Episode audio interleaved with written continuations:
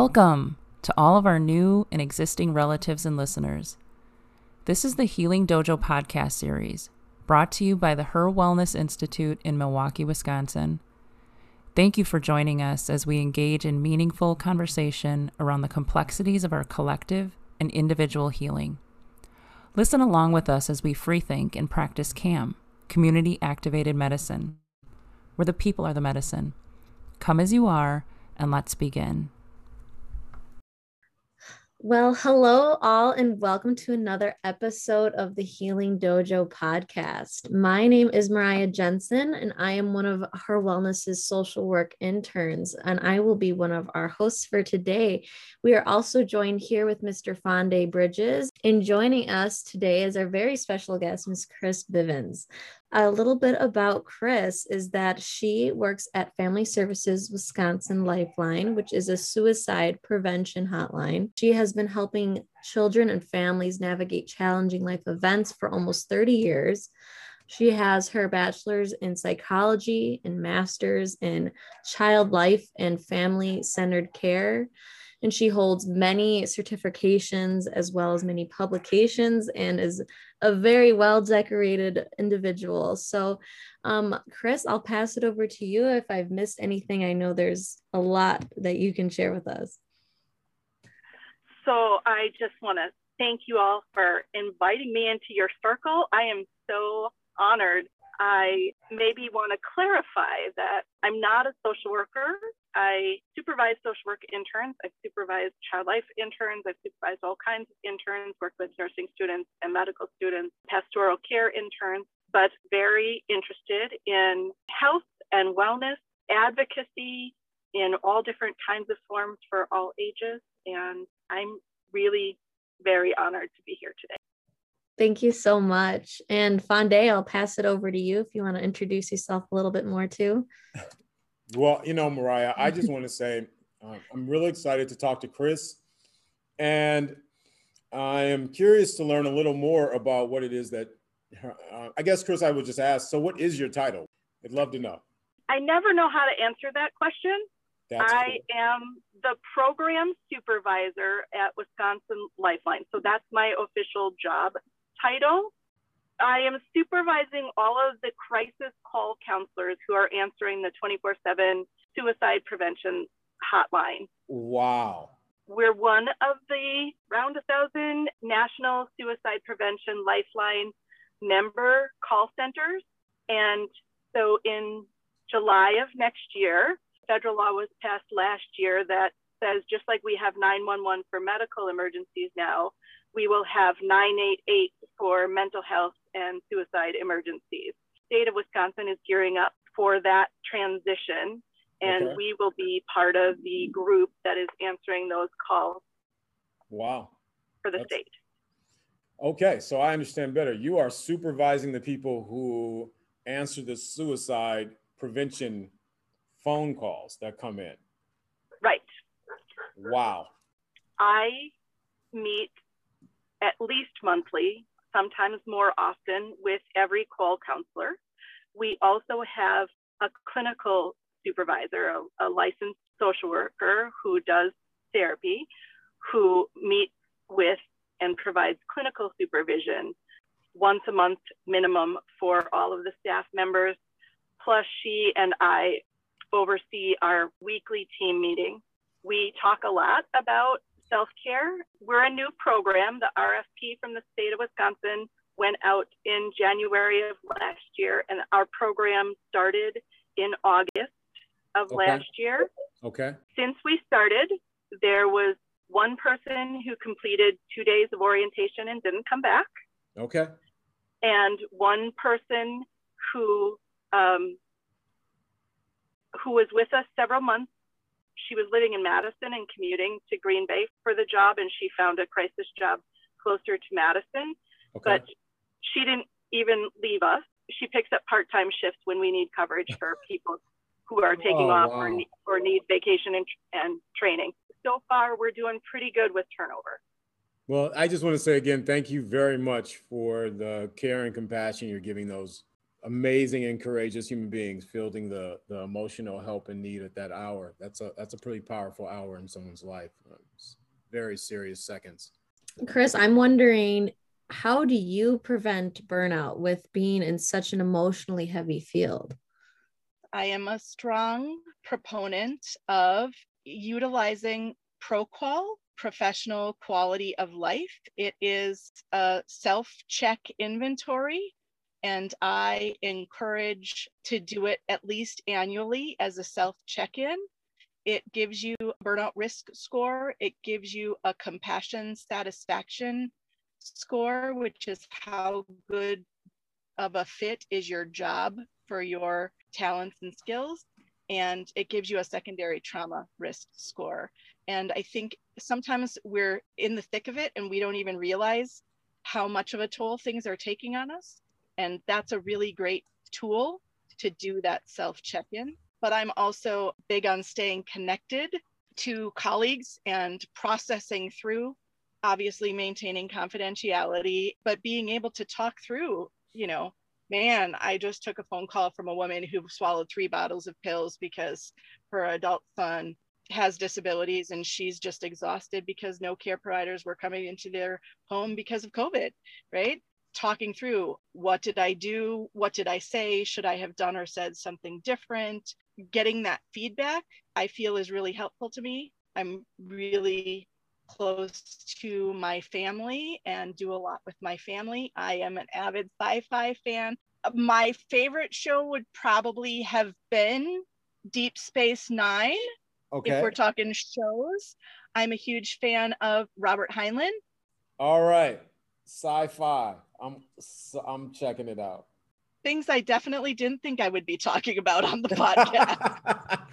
well, we're you know it's I like to celebrate all the quiet little things too that that move us through. So, like you said, that that sci-fi moment, that little bit of something there on the edges, when everything else, all the different tactics that one might have, still a little bit of sci-fi sprinkled in is like the seasoning of a good mental fitness program in my mind. So, I love it. I love it. All right, Mariah. All right. Chris, thank you so much for that resource. I feel like, especially with all of us being in kind of that heavy burnout field, it's that's a great tool to use. I, I didn't know about it either before. So I'm definitely going to look into that as soon as I can today.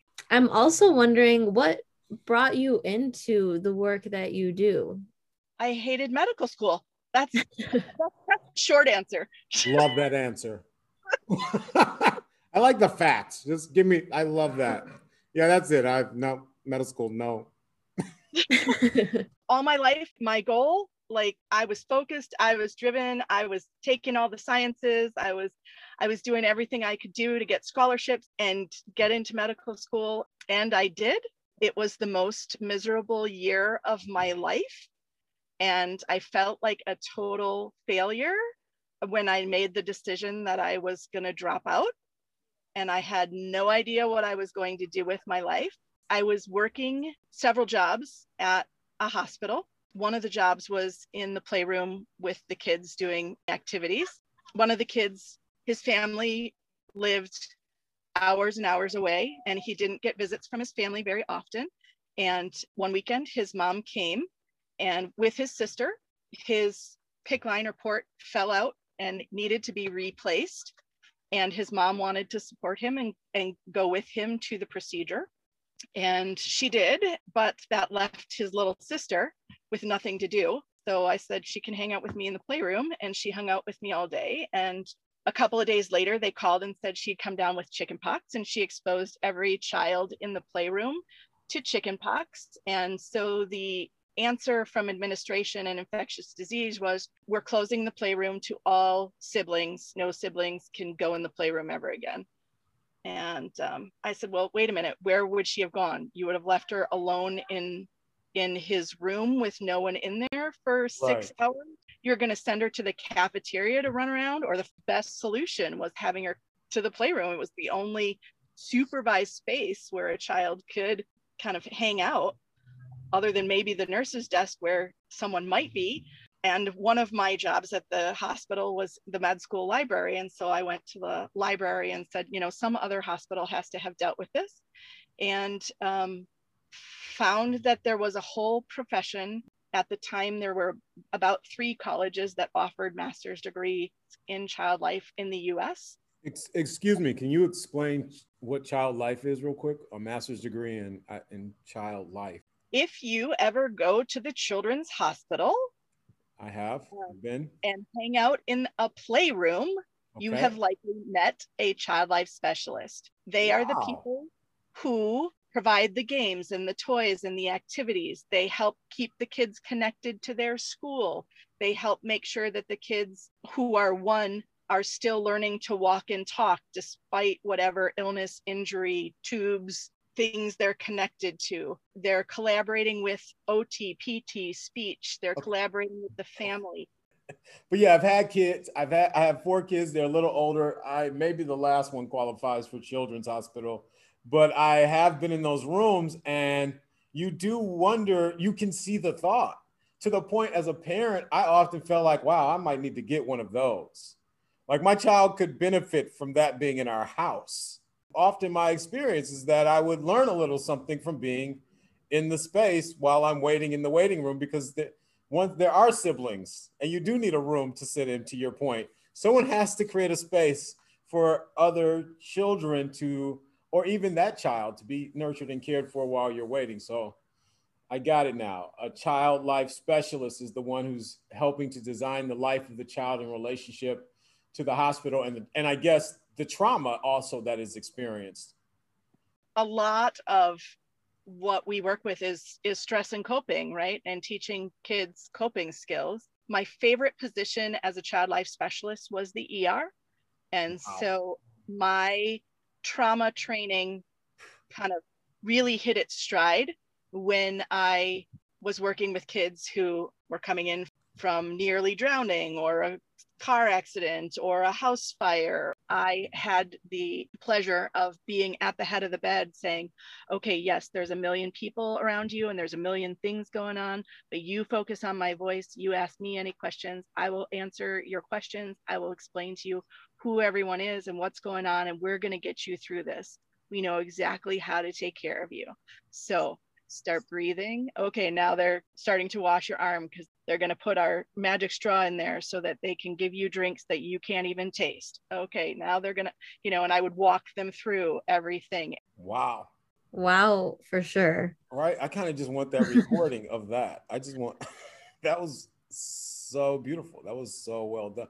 And I know you were just giving us a taste because, right, but it's just the confidence and also the calm and comfort in your voice was was palpable. Like you said, you felt privileged and honored to be by the bedside. So your attitude, inspiring in and of itself, the way you frame the language. There's so much trauma happening, and you're speaking of the gratitude you have to be there for that young spirit who's going through a um, um, just a traumatic moment. So that's that's amazing. And I'm also wondering with you know like you said language and wording is important. If you have if you can share about an experience that you've had with culture and families. Probably the most challenging and maybe the one i learned the most from young man eight maybe nine years old. He was son in a family who were Hmong immigrants. So no one in the family spoke english a translator or interpreter for when the doctors were going to do rounds, but the interpreter would come and go, and the family would still be there taking care of their son or trying to do what they could to learn the cares or hanging out and being a family. And I would be bringing in activities and I would be trying to engage with the son and trying to get him to speak and get him to walk and one of the things that I did, I patted him on the head. The mother almost fainted. She was so upset and so beside herself. I mean, we went from having a lovely interaction to the father wouldn't look at me. The mother was not in a good like I didn't know, I didn't understand right. what had changed. Very clear to me that something had changed. So fast forward interpreters and days and right, uh, um, I learned that touching his head allowed evil spirits to enter his body, opened the gate so that the evil spirits could enter. I was, of course, horrified and was able to later communicate that I had absolutely no intention of opening any gates to any evil. I went to the hospital and, and advocated that the shaman from their clan come, and I advocated for the shaman to do a cleansing and, and healing ritual to fix mm-hmm. the bad thing that I had, had done. And wow. we were able to get to that place because I had a good staff that was willing to work with me and listen to me and work with the family and listen to them. It wasn't easy and it took a, a lot of effort and work. They allowed open flame in the room with the oxygen there was all kinds of things that happened that would never happen in a hospital to fix this, but we did ultimately, thankfully, get it fixed. Love that story. Love that. Yeah. Wow. Thank you for listening and reflecting along to this episode, relatives. We hope the content and thoughts you experienced will continue to ignite the healing within. We encourage you to continue the conversation by scrolling through our other podcast episodes as some of them may have a part two or three and a reflection. We wish you all the love and good energy as you move forward in your healing journey. It is our honor to be here with you. Be sure to check us out on our Facebook page or at www.hirwellness.org, and that is spelled H I R wellness.org. Take care, relatives.